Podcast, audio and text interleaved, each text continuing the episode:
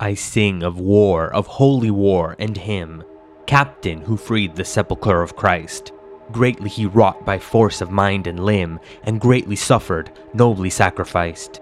Vainly did hell oppose him, Asia grim, vainly combined with Libya. Hell enticed, heaven favored him and guided back to fight under his sacred flag each errant night. Five years had passed since on their eastward course, the Christian warriors launched their lofty quest. Nicaea was already theirs by force, great Antioch too by stratagem possessed. This they defended in protracted wars with Persia's countless host, even as they pressed onward and conquered Tardis next. But here harsh winter made them bide the coming year.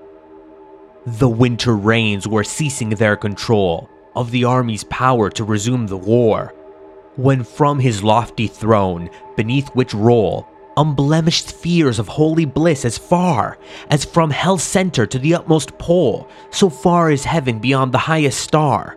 The eternal Father downward casts his eyes, and in one flash sees all the earth and skies. All things he saw then cast in the domain of Syria upon Christian leaders that exact gaze of his which will pierce the souls of men to their inmost wills. There he saw Godfrey racked with a pure need to oust the Saracen from Salem's hallowed ground, a man compact of faith and zeal, to whom the joys of earth, the fame, the sway, the spoils were nothing worth. But in Baldwin next he sees a grasping soul, intent on grandeurs of the humankind, sees Tancred hold life cheap in the control of a hopeless love, the torment of his mind, and sees how Bohemond makes it his goal to refound Antioch to him assigned, and in his new reign to establish law, good customs, arts, and true religion's awe. Said God unto his messenger, Go find Godfrey and ask him in my name, What need for more delay? Why is the fight declined by which enslaved Jerusalem shall be freed? Let him call his chiefs to council and remind the truants of their task, for he shall lead. I elect him here on earth through their election. They, once his peers, shall fight by his direction.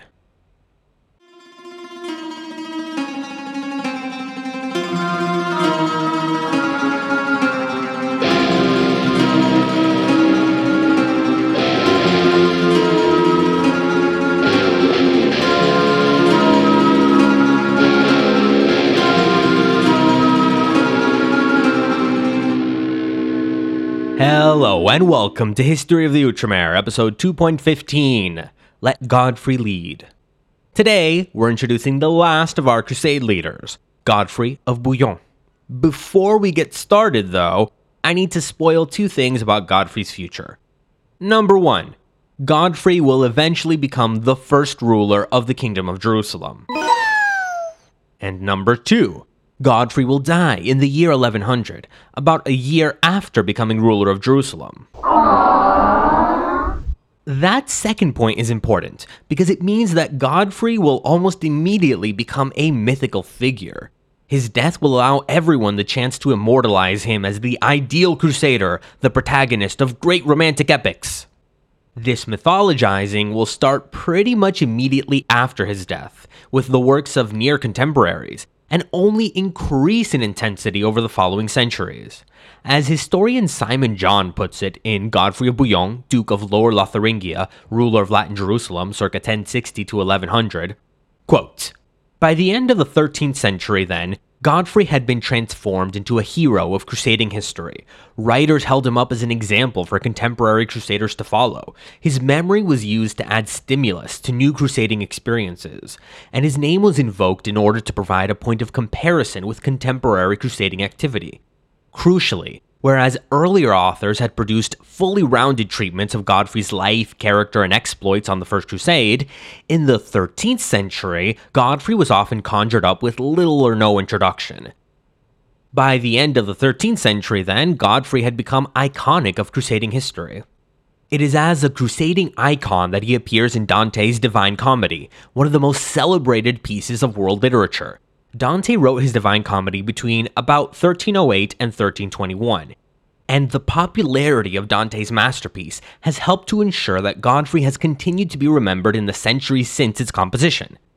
Godfrey's reputation did not cease to evolve at the turn of the 14th century, the last vestiges of Latin held territory in the Holy Land fell in 1291, and in the years that followed, a number of authors wrote treatises setting out plans for the recovery of Jerusalem and the reconstruction of the Latin East. Significantly, Godfrey is mentioned in a number of these recovery treatises, but while the events of 1291 conditioned many recollections of Godfrey at the turn of the 14th century, the same era also heralded the moment at which his reputation assumed a monumentally significant new dimension.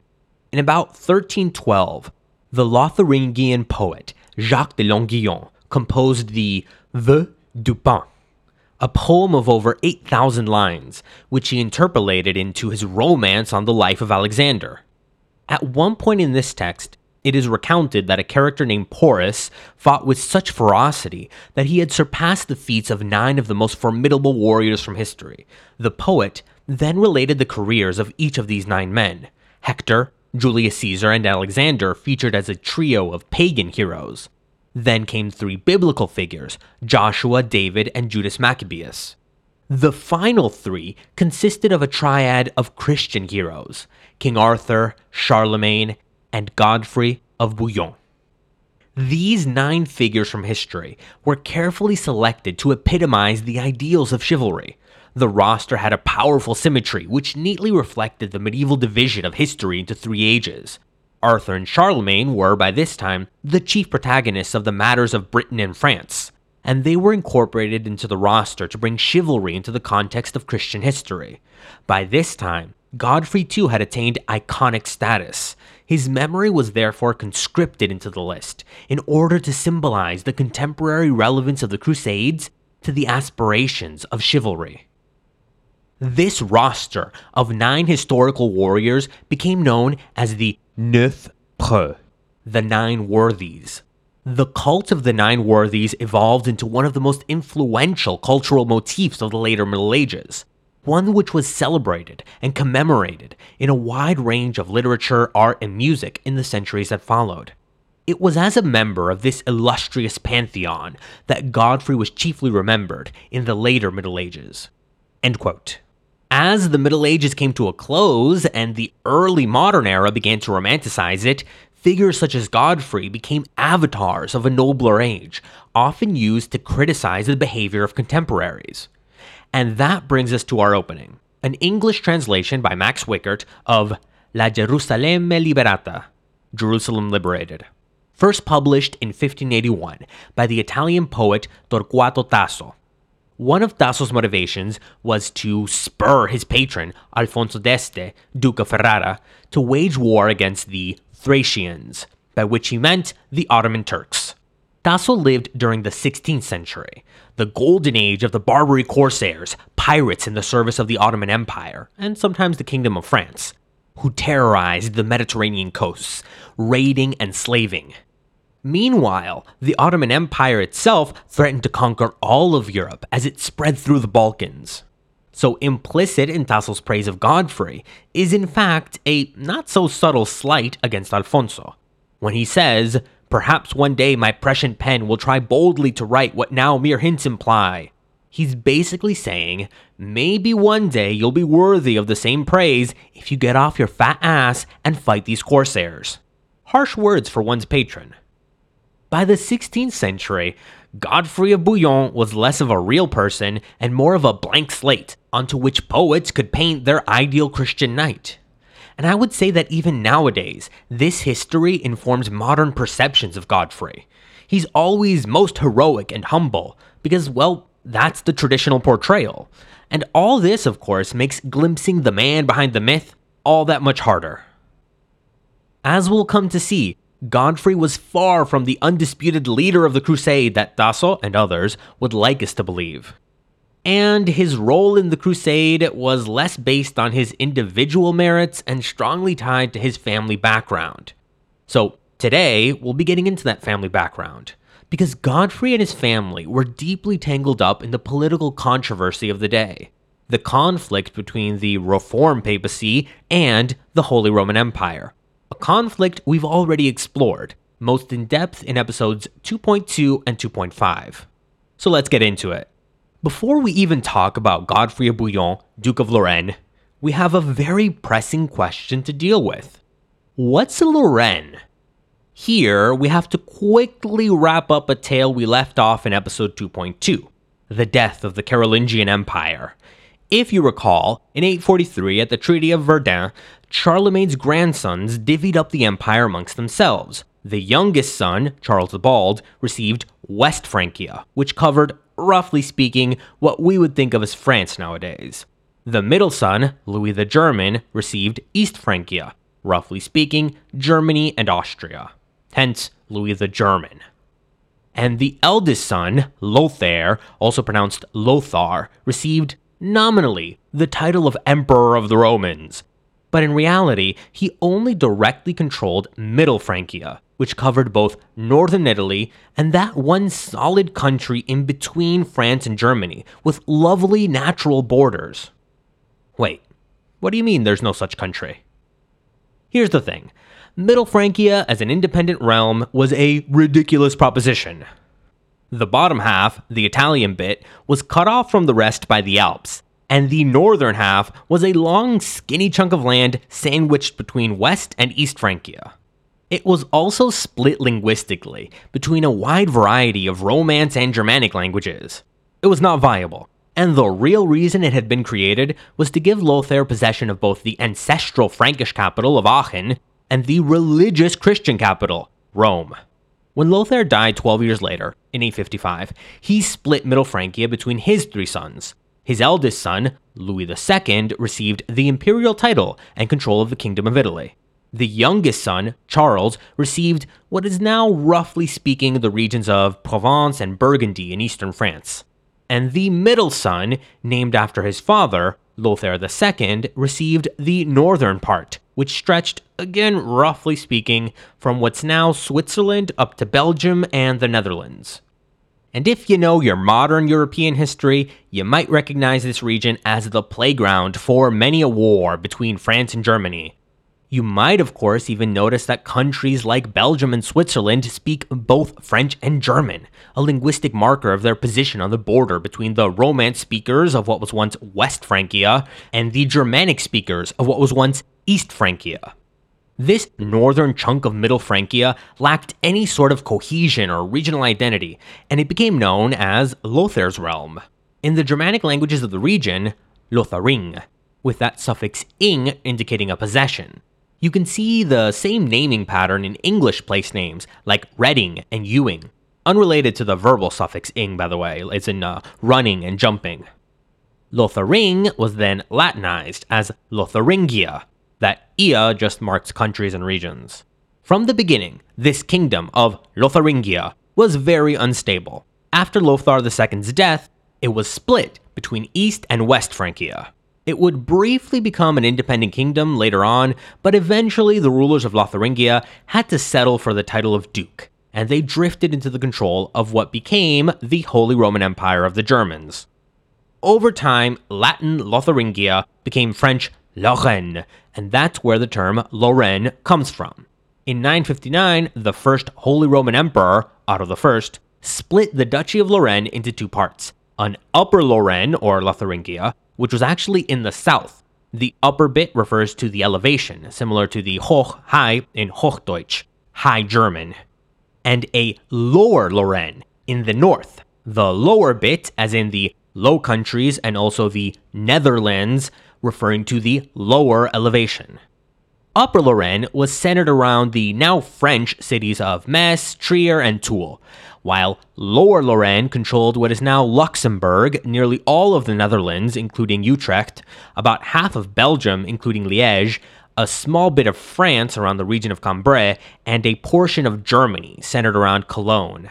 Yeah, as that random list of regions indicates, Lower Lorraine in particular was not going to survive long as an independent political unit. Lorraine as a whole was a mess of culturally distinct local powers and foreign meddling, and it was out of this stew that sprung Godfrey of Bouillon's family, the House of Ardennes, distant matrilineal descendants of Charlemagne. The family, who would nowadays be classified as Belgian Walloons, that is, French speakers, came to hold land and offices throughout both Upper and Lower Lorraine, which they obtained by means of close alliances with the German kings and later emperors.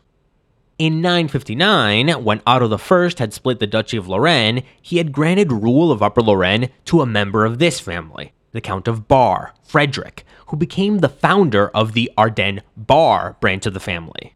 And around the same time, Otto also gave control of the city of Verdun to Frederick's nephew, Godfrey the Captive, who spun off his own branch of the family, known as the Ardennes Verdun branch.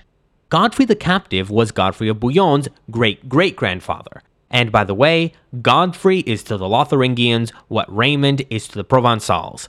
These families just pick one name and run with it. Hence the need for nicknames, like the Captive. Godfrey the Captive received his nickname because he was taken prisoner multiple times. Most notably by the Carolingian king of West Francia, who had invaded East Francia up to Aachen. Godfrey was eventually released by none other than Hugh Capet, who was a close ally of Godfrey's brother, Adalbero, and who would go on to be crowned King of France by Adalbero, starting the Capetian line that would rule France for eight centuries until the French Revolution. Anyway, when Godfrey the Captive died in 1002, he was succeeded as Count of Verdun by his son, Godfrey the Courageous, also known as Godfrey the Childless, which we'll get to. Now, in 1012, the ruler of Lower Lorraine died childless. Remember, Upper Lorraine was ruled by a member of the Ardennes Bar branch of the family. And at this point, the current Holy Roman Emperor, Henry II, decided to give the duchy to Godfrey the Courageous, after all, the Ardennes family in general was very loyal to the emperor, so he felt he could trust the Count of Verdun. By the way, throughout all this, random kings and dukes and counts from West Francia, which I'm just going to call France from now on, well, they keep trying to invade East Francia, and Lower Lorraine in particular is the flatland passageway they love to use. So the German kings were always careful with who they gave control of the region to.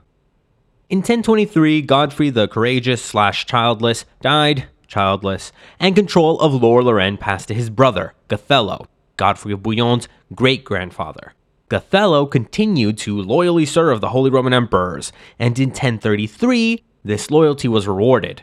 When the Duke of Upper Lorraine, Frederick III of the Ardennes Bar branch of the family, died young, with no heirs. The Emperor Conrad II decided the time was right to reunite Upper and Lower Lorraine, this would make sure that his western flank was a more solid shield against French invasion. So he gave Gothelo, Duke of Lower Lorraine, control of Upper Lorraine as well. For the first time in over 70 years, Lorraine was reunited, and it felt oh so good. But this reunification was not to last. In 1044, Gothelo died, and when his son, Godfrey the Bearded, Godfrey of Bouillon's grandfather, attempted to inherit both duchies, he got a slap on the hand from the new German king, Henry III. We've talked about Henry III a few times. He's the one who deposed three popes at once. He's also the one who first gave the Hautevilles the title of Count to William Iron Arm of Hauteville. Henry was in a much more powerful position than his predecessors had been in, and he didn't need such a powerful Lotharingian duchy, so he decided to split it once more he allowed Godfrey to keep control of Upper Lorraine, but refused his inheritance of Lower Lorraine. Instead, he gave Lower Lorraine to Godfrey's brother, named after their father, Gothelo II, who the sources hint may have had some sort of mental handicap. Some sources say Henry claimed that Gothelo Sr.'s deathbed wish had been to split the duchy in this way. But more likely than not, Henry was attempting to both exert his own power and limit that of the family Ardennes Verdun. Godfrey the Bearded was pissed. See, he was operating based on some of the newer political ideas that had sprung up after the collapse of the Carolingian Empire. The rights of local lords to pass their titles and offices onto their heirs. While the future emperor of the Romans, Henry, was clearly more in the mold of the Carolingians, he viewed these offices as appointments that he could dole out to whomever he so chose. Godfrey wrote to Henry saying that if he received both ducal offices, he would be a loyal servant. Henry interpreted this as Godfrey saying, unless he received both ducal offices, he would revolt. And to be fair to Henry's interpretation, that's kind of what happened. Kinda. At the end of 1044, the king stripped Godfrey the Bearded of all his offices, including the Duchy of Upper Lorraine. Godfrey was left with no choice but to rebel, really. However, this rebellion was short lived, and Godfrey ended up incarcerated in less than a year. The king apparently took pity on Godfrey the Bearded and not only released him, but in 1046, when Godfrey prostrated himself on the ground before the king in Aachen, Henry agreed to restore Godfrey's right to rule as duke in Upper Lorraine. Meanwhile, Godfrey's brother, Gothelo, died, and if Godfrey had had any hopes of once again reuniting Upper and Lower Lorraine, these were soon dashed. King Henry gave control of Lower Lorraine to Frederick of Luxembourg, and the office passed out of the hands of the family Ardenne Verdun, to the shame of Godfrey the Bearded. So we really shouldn't be too surprised that when at the end of 1046, Henry III went down to Rome to depope three would-be popes, make a deal with the Normans, and be crowned Holy Roman Emperor, Godfrey the Bearded decided to rebel once more. This time, he made sure he wasn't alone. He cemented alliances with various other powers throughout not only Germany, but across the western border in France. And this time, Godfrey's rebellion would have a much more devastating effect on the newly minted Emperor of the Romans. Godfrey raided and pillaged up to the River Rhine and destroyed the imperial palace itself. When he captured the city of Verdun, which had been the ancestral home of his family for generations, he burned the cathedral. Sources indicate that this was a step too far for Godfrey, and that he soon recognized the need for penitence, so he had himself publicly whipped and personally funded the cathedral's restoration. I kinda prefer public whippings to our modern equivalent of public penitence. Screenshots of notepad apps shared on Instagram and Twitter. Like, you know what, Damon Albarn? I love Gorillaz. I'm literally wearing a Gorillaz tee right now, but you went a step too far when you said Taylor Swift doesn't write her own songs. Time for a lashing. Religious concerns also seem to have been the final blow that ended Godfrey's second rebellion. In 1049, one of Emperor Henry's popes, Leo IX, traveled to Lorraine. You remember Leo IX, right? He was the one who sent the papal legates to Constantinople and caused the Great Schism of 1054.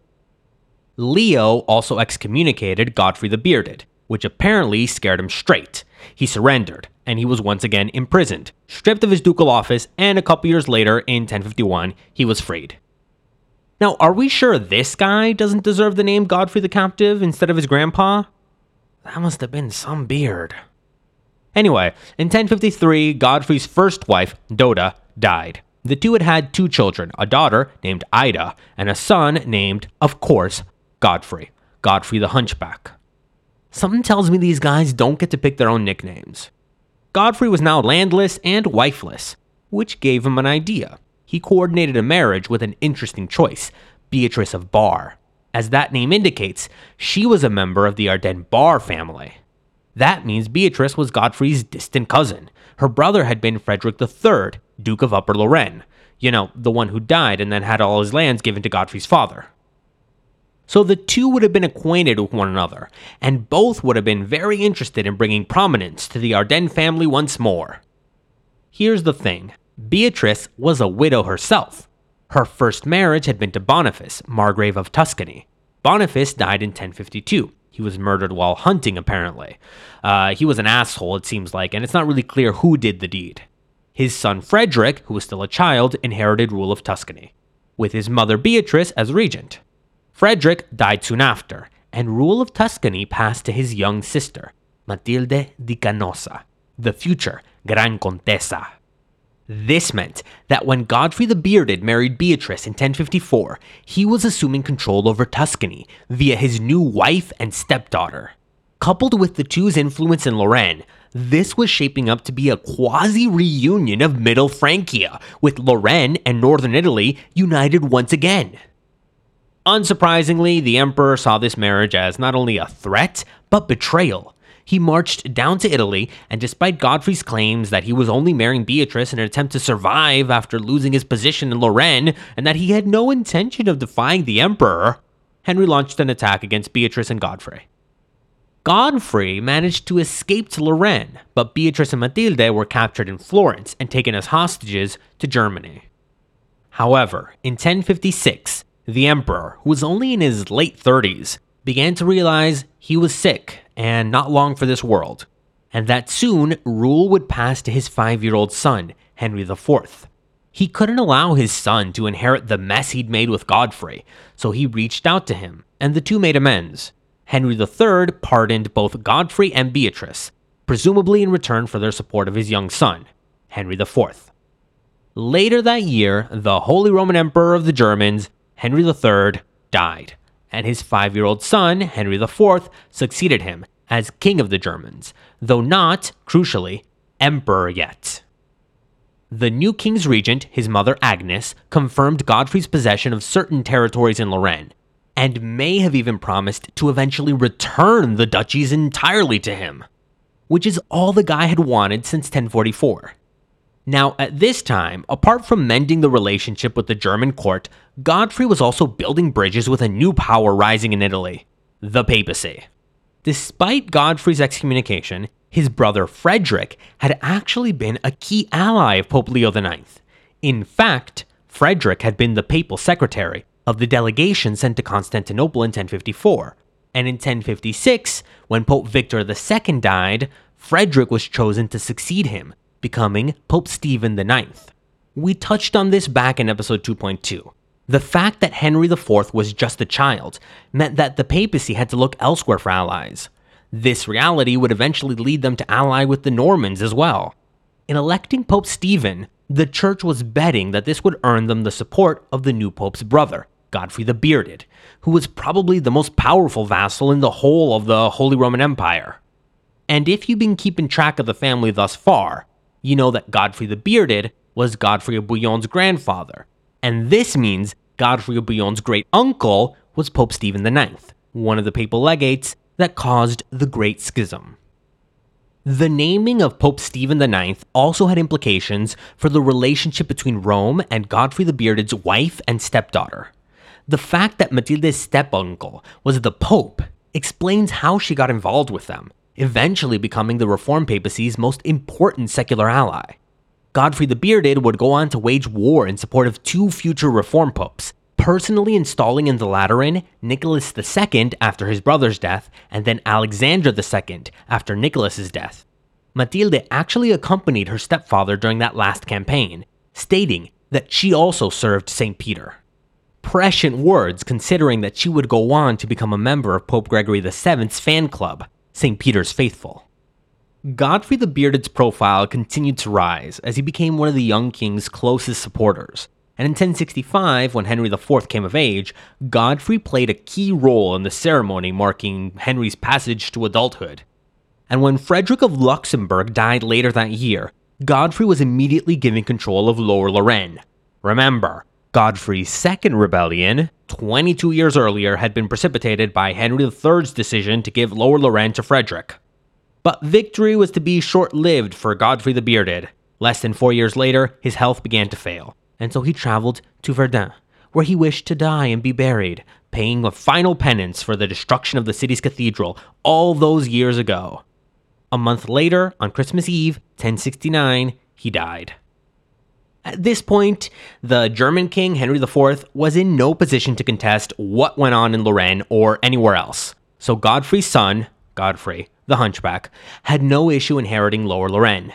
Godfrey the Hunchback was about 25 years old at the time of his father's death, and as his nickname indicates, he had some sort of physical deformity. However, the sources say this was balanced by his intelligence, and whatever his condition, it doesn't appear to have limited him physically or prevent him from being successful on the battlefield either. Here's the thing, folks. Um, Godfrey the Hunchback is one of my favorite historical figures from the ones we've discussed thus far on the show just based exclusively on the course of his life during the five years following his father's death. Sometime before Godfrey the Bearded's death, he and his wife Beatrice appeared to have suddenly noticed that they had no kids together, and no one to carry on the alliance between Tuscany and Lorraine they'd worked so hard for. However, they did have kids from previous marriages, who were almost exactly the same age. Huh. Interesting. Yep, Godfrey and Beatrice arranged for their kids, step siblings Godfrey and Matilde, to marry. And like, let's remember that Godfrey and Beatrice had gotten married in 1054, when both Godfrey and Matilde were about 10, so they likely grew up together to a certain extent. They seem to have been betrothed at some point in the 1050s, so maybe they had time to get used to the idea? Anyway, a marriage between their two kids seemed to be the best way to ensure the survival of the Tuscany Lorraine alliance. And in 1070, the same year Godfrey the Hunchback became Duke of Lower Lorraine, he married his stepsister. I will just let you guys make your, your puns and jokes. Uh, how about that? Godfrey and Matilde apparently had a daughter in 1071 who died just a few months later, and maybe it was that loss or the fact that they were step siblings, but the marriage broke down shortly after. Sources indicate that Matilde didn't want to live in Lorraine with her husband anymore, and she returned to Italy shortly after the death of their daughter. In 1072, Godfrey also went down to Italy, hoping to fix his marriage. He even brought a gift. Apparently, Godfrey's father had given an ivory casket of some sort to a nearby abbey. The casket had belonged originally to Matilde's father, and now Matilde wanted it back. So Godfrey told the abbot to fork over the casket or else. Then he took the casket down south to Italy and presented it to Matilde. But still, no dice. Godfrey stayed in Italy until mid 1073, when word came that the Saxons were in revolt again. We briefly touched on this, but Henry IV's first years as an adult king of the Germans were spent trying to put down the Saxons. Well, Godfrey the Hunchback's forces were apparently crucial to this effort. From 1073 to 1075, he aided Henry in putting down the Saxon rebellion, which seems to have earned him the king's trust. When a replacement was needed for the bishopric of Liège, Henry asked Gregory for his choice, and Gregory recommended a cousin for the job. Liège was an important position, and Henry must have felt that Gregory was not only trustworthy, but astute. Something else happened in 1073, though.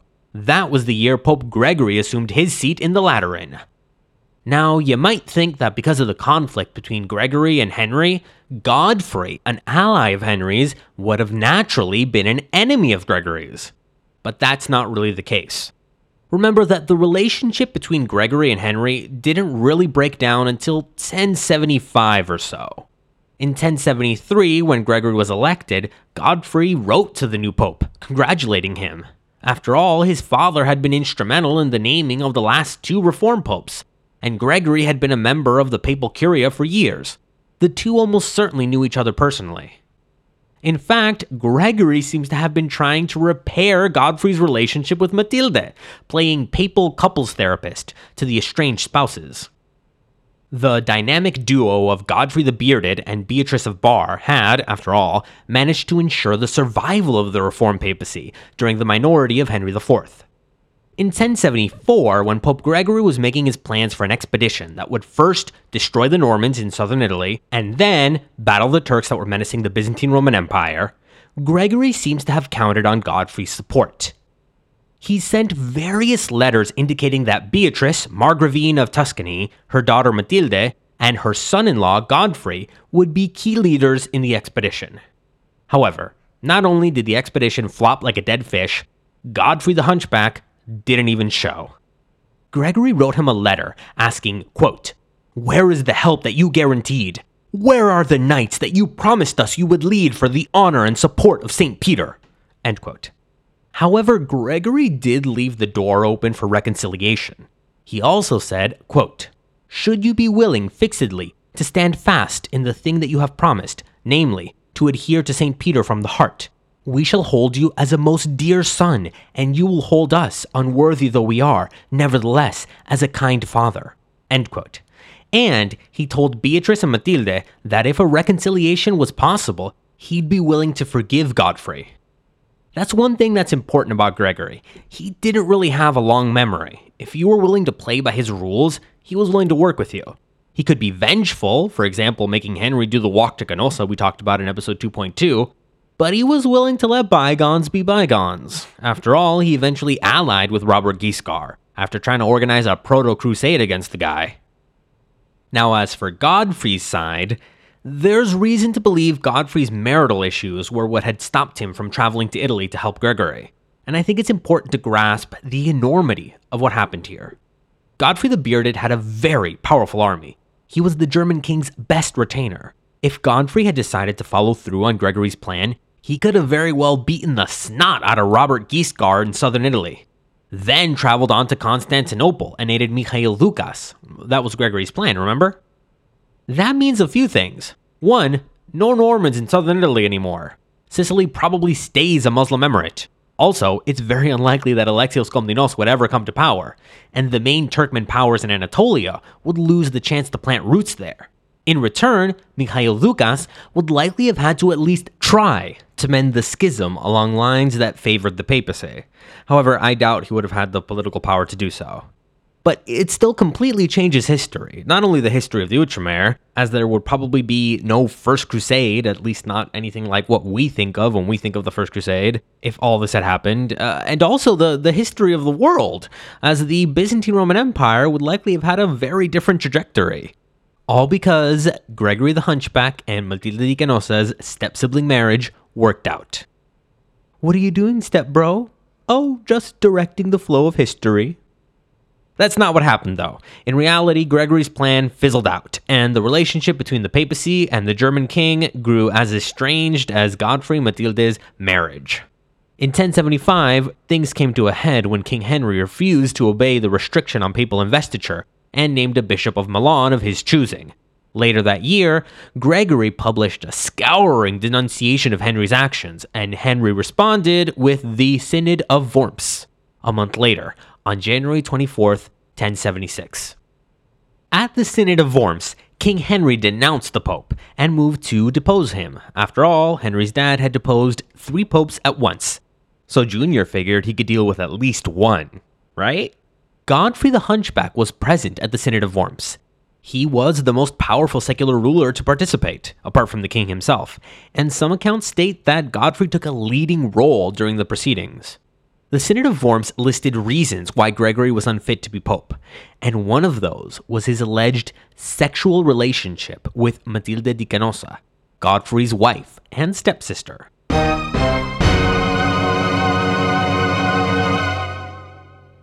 Yep, apparently Godfrey was a key leader at a synod which claimed his stepsister and the Pope had made a cuckold of him.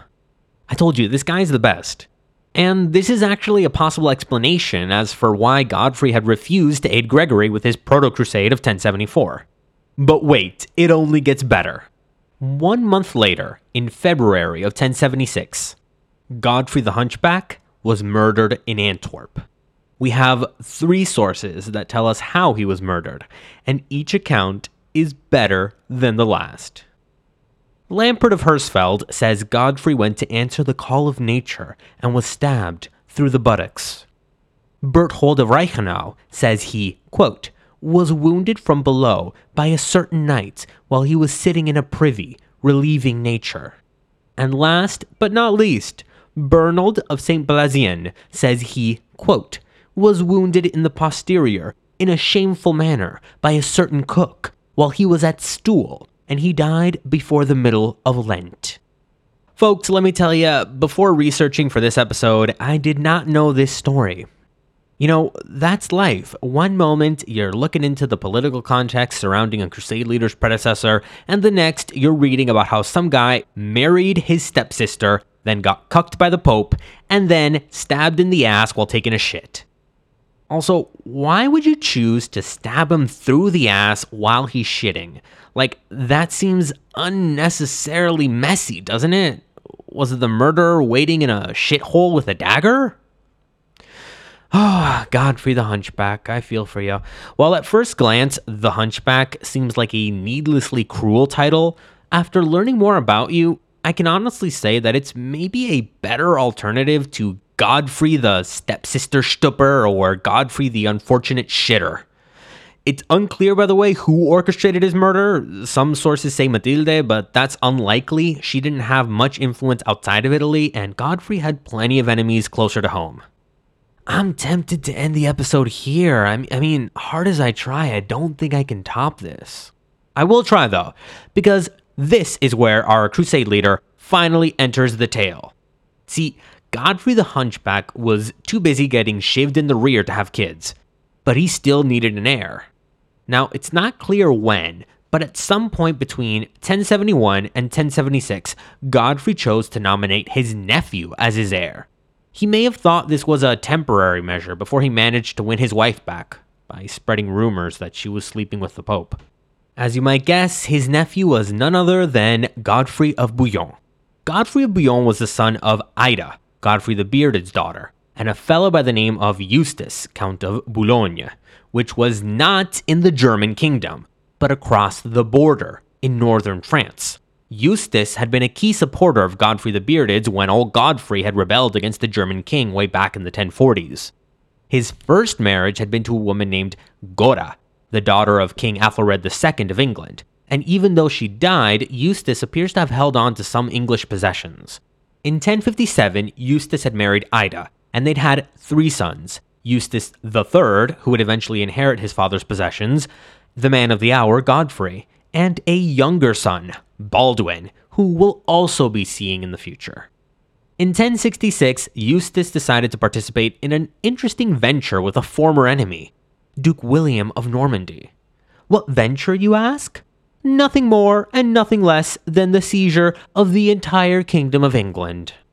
Multiple sources state Eustace was a skilled knight, and they even place him alongside William at the death of Harold Godwinson during the Battle of Hastings. The famous Bayeux tapestry even shows Eustace carrying the papal banners that had been granted for the invasion. However, shortly after the conquest, the new King of England, William, and Eustace fell out. Probably over the division of the newly acquired English lands. Eustace likely wanted land directly across from him on the channel to control trade in the region, and he didn't get it. So, sources close to William's court actually paint Eustace as a coward who attempted to flee at the Battle of Hastings. The famous Domesday Book, an extensive survey of the newly conquered Kingdom of England, still records Eustace as owner of various lands around Essex and states that his annual income was 770 pounds, which might not sound like a lot now, but back then made him one of the wealthiest men in Northern Europe. Just to fast forward a bit here, in 1087, Eustace II died and was succeeded by his eldest son, Eustace III. By this point, William the Bastard had also died and left the Duchy of Normandy to his eldest son, Robert Curthose. But he'd left the rich Kingdom of England to his third son, William Rufus, Eustace III decided to assist Robert in an attempt to seize the Kingdom of England as well, which failed, and as a result, William Rufus revoked the family's lands in England, putting them back in second tier status. Robert Curthose will be coming up again, though. Anyway, going back to 1076. When Godfrey the Hunchback died, he named his 16 year old nephew, his daughter's second son, and his namesake, Godfrey of Bouillon, as his successor. The reason for his choosing Godfrey might be that his nephew had been sent to live with him at some point and they'd formed a bond. In these aristocratic circles, nephews were often sent to act as squires for their uncles. As I said, it's also unclear when exactly Godfrey the Hunchback chose to name his nephew as his successor. It might have been a snap decision on his deathbed or something he'd planned earlier on. Whatever the case may be, Godfrey of Bouillon was not going to have an easy time obtaining the ducal office. Shortly after Godfrey the Hunchback's death, the German king went to Lorraine, to the city of Utrecht, to formally issue a statement condemning Pope Gregory and uh, blah blah blah blah blah blah blah. Go listen to episode 2.2 and 2.5 or whatever. What's more important for us right now is that he also had to name a new Duke of Lower Lorraine. Henry IV definitely trusted Godfrey the Hunchback's judgment, but there were issues with naming Godfrey Bouillon Duke of Lower Lorraine. The younger Godfrey, again only about 16, was mostly untested in battle, and Henry needed a firm hand on his western border in case he had to deal with the Saxons again or Gregory in Italy. Godfrey's father, Eustace, was also technically a vassal of both the French king and the English king, who both had reasons to get involved in Lotharingian politics. The emperor had another choice, though Godfrey the Hunchback's cousin, Albert III of Namur, who was also married to Frederick of Luxembourg's widow. Remember Frederick? He'd been given Lower Lorraine after the death of Godfrey the Bearded's brother. All this strengthened Albert's claim to the duchy. Henry went for option 3 and named his son Conrad as Duke of Lorraine. Conrad was, at the time, two years old. I actually mentioned this briefly back in episode 2.5. Now, naming a two year old might seem like a slap in the face to both Godfrey and Albert, but there's another way to read all this. Conrad was only two, and he was likely to become eventually emperor and king and all that. He wouldn't need that small duchy. So Henry might have meant him as more of a placeholder duke. When Godfrey of Bouillon proved himself, then they could talk about that ducal office. If Henry had named Albert, that would have been a more permanent choice. And it's not like Henry completely fucked Godfrey over. He named him Margrave of Antwerp, a decent position. Godfrey also inherited the lands directly held by the family Ardennes Verdun, including the castle of Bouillon, which is how he got his name, and the de facto family capital, Verdun. Meanwhile, the nominal Duke of Lorraine, Conrad, was a two year old poopy diaper toddler, and so he would never actually be involved in the administration of Lorraine. So Henry named Albert III of Namur as a sort of a vice duke, a much more temporary role to placate that fella as well. This actually made things a bit more complicated for Godfrey, because his role as Margrave of Antwerp made him subservient to Albert, who was the acting Duke of Lower Lorraine and Albert decided to claim a right to several of the Ardennes Verdun lands, including the castle of Bouillon itself. Meanwhile, Matilde, who was in Italy, also claimed rights to some of her estranged husband's lands. And in the city of Verdun, the bishops, who had increasingly gained political power in the city, also made a play for control. These three actors joined forces against young Godfrey of Bouillon, who was again only 16 and weakened his power in the region of Lorraine. During this period, his closest ally was actually the Bishop of Liège, Henry, who had been placed there by Godfrey the Hunchback and was a member of the Ardennes family. In 1082, Henry of Liège became the first bishop in the Kingdom of Germany to proclaim the peace of God in his bishopric. We've talked about this before, this movement, which had first caught on in Aquitaine in southern Gaul, it placed restrictions on military activity and represented the first concrete steps towards ecclesiastical control of lay warfare. Godfrey of Bouillon was a staunch supporter of Henry's decision to institute the peace of God in Germany, well, in Lorraine at least, which was likely a response to chaos in the region after the death of Godfrey the Hunchback. Lorraine had in fact been descending into madness for a few decades. The revolts of Godfrey the Bearded and the subsequent shifts in power as new dukes, foreign to the region, were brought in to manage affairs, had allowed petty local powers to grow stronger. And by the 1080s, Lorraine was looking a bit like a Wild West zone. Simon John has this to say about Godfrey's decision to participate in the peace of God. Quote, Godfrey's participation in the peace assembly yields important information on this phase of his career. First, it strongly suggests that he was present in Lotharingia at the time it was held. Secondly, it indicates that his activities continued to align with those of Bishop Henry of Liège. Thirdly, it shows that he was in contact with an ecclesiastical authority which sought to intervene in the lives of arms bearers and impose spiritual sanctions on those who contravened its decrees on the waging of warfare. End quote. Another important development by the 1080s was the investiture controversy. By this point, the Pope and the German king had fallen out for good. In 1084, Henry would end up invading Rome and installing his own anti pope, Clement, and finally succeed in being crowned emperor.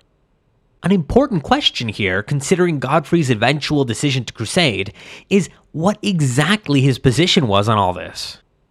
Well, his closest ally, Henry of Liège, was a noted anti Gregorian, so he definitely wasn't hearing any good things about the Reformed papacy from that source.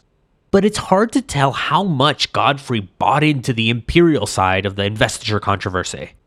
Various sources claim that Godfrey was a key participant in two German campaigns of the era.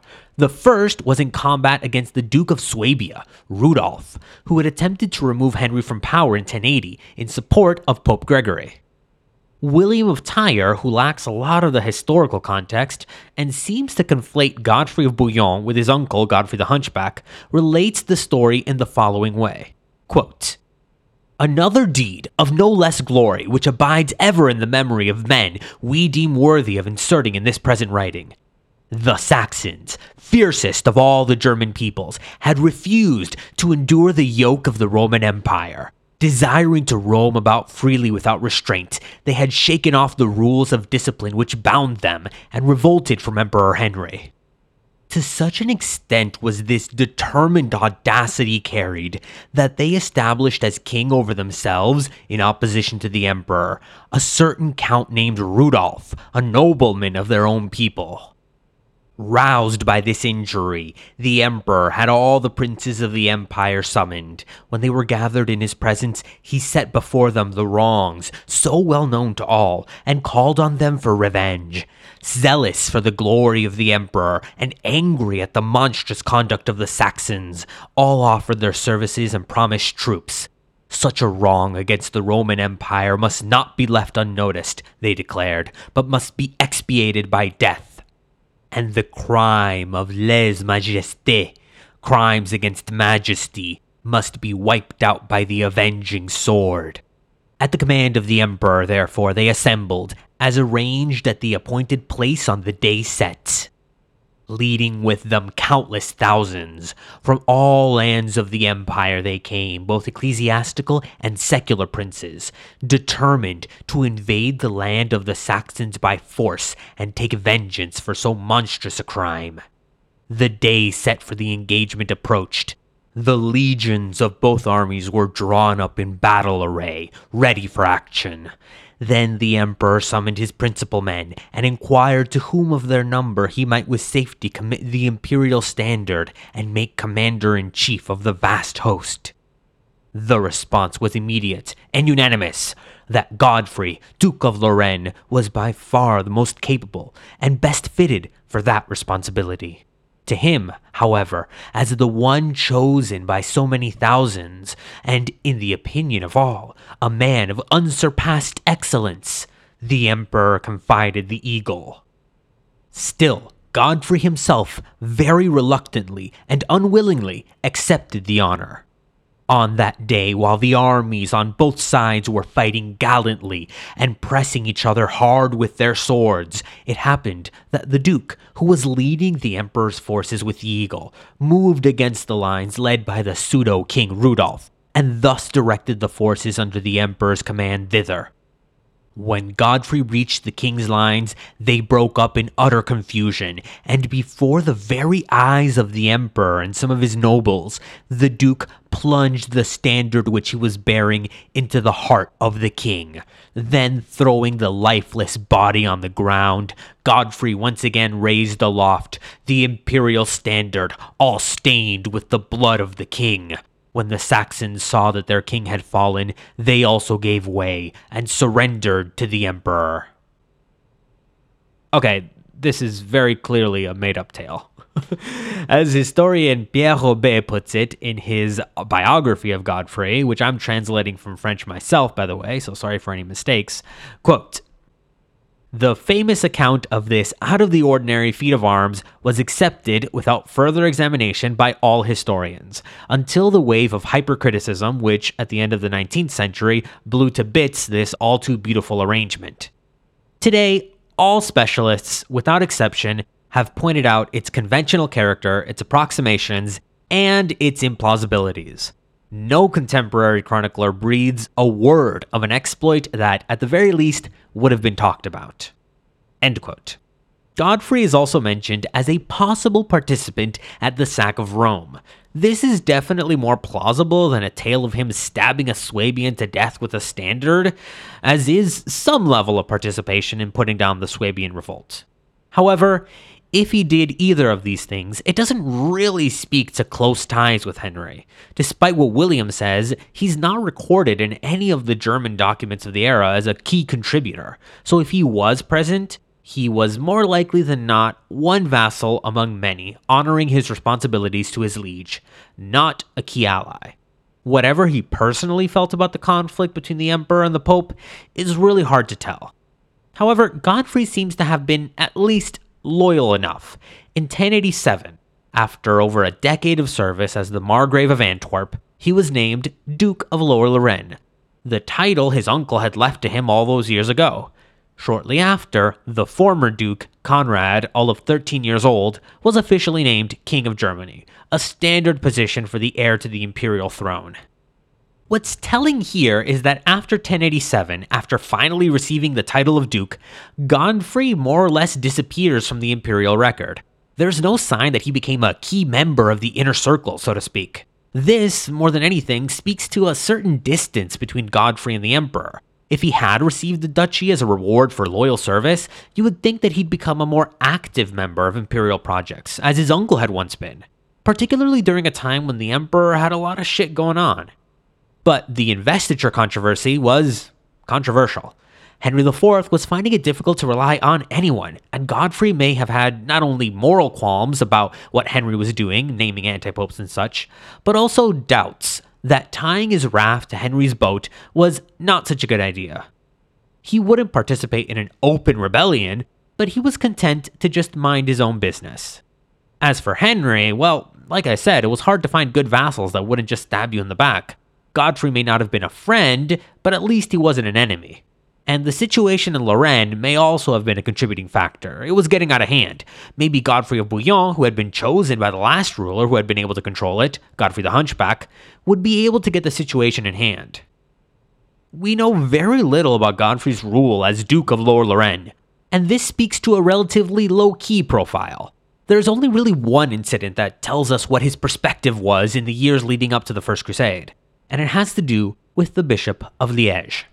Remember that Henry, Bishop of Liège, was not only a relative of Godfrey's, but a close ally. In 1092, Henry of Liège died, and his replacement was a controversial one. The emperor chose a fella named Otbert, who was extremely unpopular in the region, to the point that he had apparently been expelled by Henry of Liège at one point. Immediately, claims that Otbert had paid for the office erupted throughout Liège, this was the age of Simony Simony. Otbert was also a bit of an imperial bootlicker. The exact details of what went down in Liège with Otbert and Godfrey are a complicated political mess we're gonna skim over. Also, this is going based on basically just one source that has some corroboration, but not a lot. The gist of the thing goes as follows The new bishop, Otbert, attempted to remove two abbots and replace them with, allegedly, excommunicated criminals who had paid for these offices, allegedly. The rightful abbots fled, and when the monks of these abbeys decided to send the profits to their previous abbots, instead of the ones Otbert had installed, Godfrey instructed his men to ignore this defiance of Otbert's orders. Godfrey also apparently raided some of Otbert's caravans at the same time. The situation came to a head, and a public trial was organized to determine if Otbert had done the right thing or not. Knowing that he would lose, Otbert then went to Godfrey and offered to bribe him if he'd sabotage the trial by not showing up.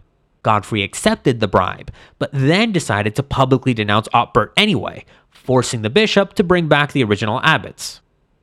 Another key factor in all this is that the original abbots were close allies of none other than Pope Urban II, who was obviously not popular in imperial circles. In fact, we do have records of direct correspondence between these abbots and Urban, who was a champion of their cause, likely because it allowed him to criticize Bishop Otbert, who had been placed in his seat by the German emperor.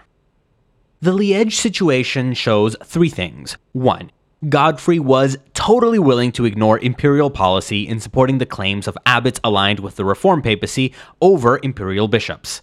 But two, he was also willing to ally with imperial agents like Otbert, if he was sufficiently bribed. And three, Godfrey of Bouillon was pretty small potatoes. Godfrey the Hunchback had been a key military ally of Henry IV, leading the charge against Saxon rebels. Godfrey the Bearded had been the emperor's shield bearer and a dangerous rival for power to the previous emperor. Both of the previous Godfreys had made allies and enemies far and wide throughout Europe. Godfrey of Bouillon was extorting local bishops. That's as far as his influence spread, just a few feet from his front door. And during his decade long stint as Duke of Lorraine, he seemed unwilling or unable to raise his profile any higher. In a 1094 charter drawn up by Godfrey, he refers to himself as Godfrey, legitimate successor and heir of Duke Godfrey the Bearded, and his son, the most powerful and just Duke Godfrey, my uncle. Nearly 20 years after the death of his predecessor, Godfrey still felt himself to be living in the shadows of Godfrey's past. So, what have we learned today? Well, contrary to what the grand epics by men like uh, Torquato Tasso might state, when you strip away the varnish underneath tales of the great hero of the First Crusade, underneath the mythic figure of epic romances, the champion of all things good and virtuous, Godfrey of Bouillon seems to have been exceptionally average. He was a minor duke who'd managed to somewhat adequately run his duchy. He hadn't expanded it, but he also hadn't gotten himself killed or totally removed from power. He was no terrifying warrior like Bohemond of Taranto, and he was no savvy political operator like Raymond of Toulouse. Those were two men who, by 1094, had already earned their future biographies. At the same time, Godfrey of Bouillon was a footnote to a footnote in the grand scheme of things. He likely would have gone down in history as the vague successor to his uncle, Godfrey the Hunchback, who was infinitely more interesting. Except for what was about to happen in 1095. In 1095, well, we all know what happened. And it was from this moment on that Godfrey of Bouillon would earn that biography. Next time on History of the Outremer, we'll dig deep into Godfrey's decision to take up the cross and the trail of blood he followed right to Constantinople.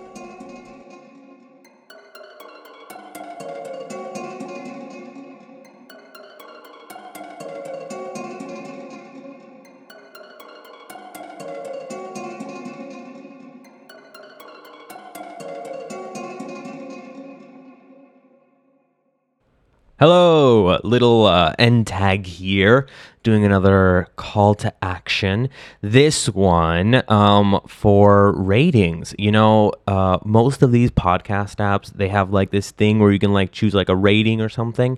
Now, I have to admit that there's one thing I don't get. It's like why is it a star rating? It's ridiculous because now I have to tell you, give me five stars. And it's like, I don't think my podcast is a five star podcast, but like, it's, it's like what are you going to do with three stars? It really should be like a thumbs up, thumbs down scenario because I'm never going to tell someone, like, you know, I'm going to recommend it or I'm not going to recommend it. You know, like, I think it should just be like, thumbs up, I like it, you should listen to it, thumbs down, no, don't listen to this. Um, but you know, big rating system. They've trapped us into this illusion of choice, of freedom with our stars. Like, oh, look how many stars I can give it. I can give it two, I can give it three, I can give it four. Why? What does that mean? What does a two star, like, it's either good and you want to listen to it or it's bad? I guess you can go give me three stars. It's fine.